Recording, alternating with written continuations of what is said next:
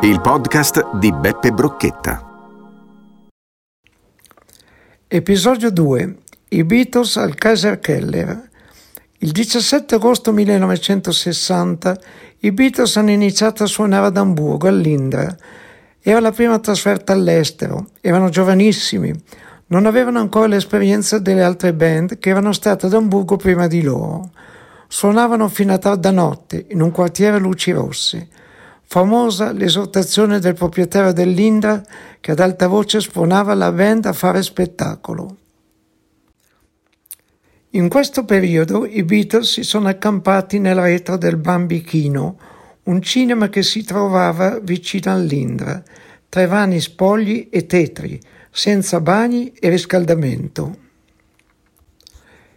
Il 4 ottobre 1960 i Beatles si sono trasferiti dall'Indra al Kaiserkeller a causa delle proteste per il suono troppo alto, con il conseguente intervento della polizia. Entrambi i locali erano dello stesso proprietario ed erano situati nella Gross Freiheit, una laterale della Reeperbahn, ancora oggi la strada fulcro della vita notturna di Amburgo, nel quartiere St. Pauli, vicino al porto. La formazione dei Beatles era composta da John Lennon, Paul McCartney, George Harrison, Stuart Sutcliffe, Pete Best il Kaiser Keller era più grande dell'Indra. Il palco si trovava nel seminterrato.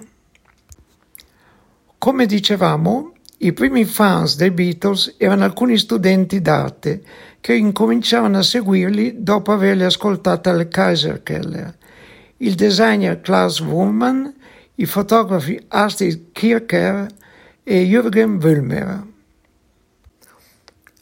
Era uno spettacolo vedere e ascoltare i Beatles durante i loro concerti, con John, Paul e George alle chitarre, Stuart al basso, Pete alla batteria. Memorabili gli scherzi di John sul palco.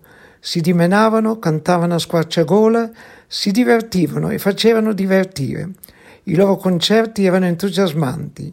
Interpretavano i brani dei rocker americani che hanno fatto la storia del rock and roll cantavano i successi dei mitici Chuck Berry, Little Richard, Elvis Presley, Jerry Lee Lewis, Buddy Holly, Jim Vincent, Eddie Cochran.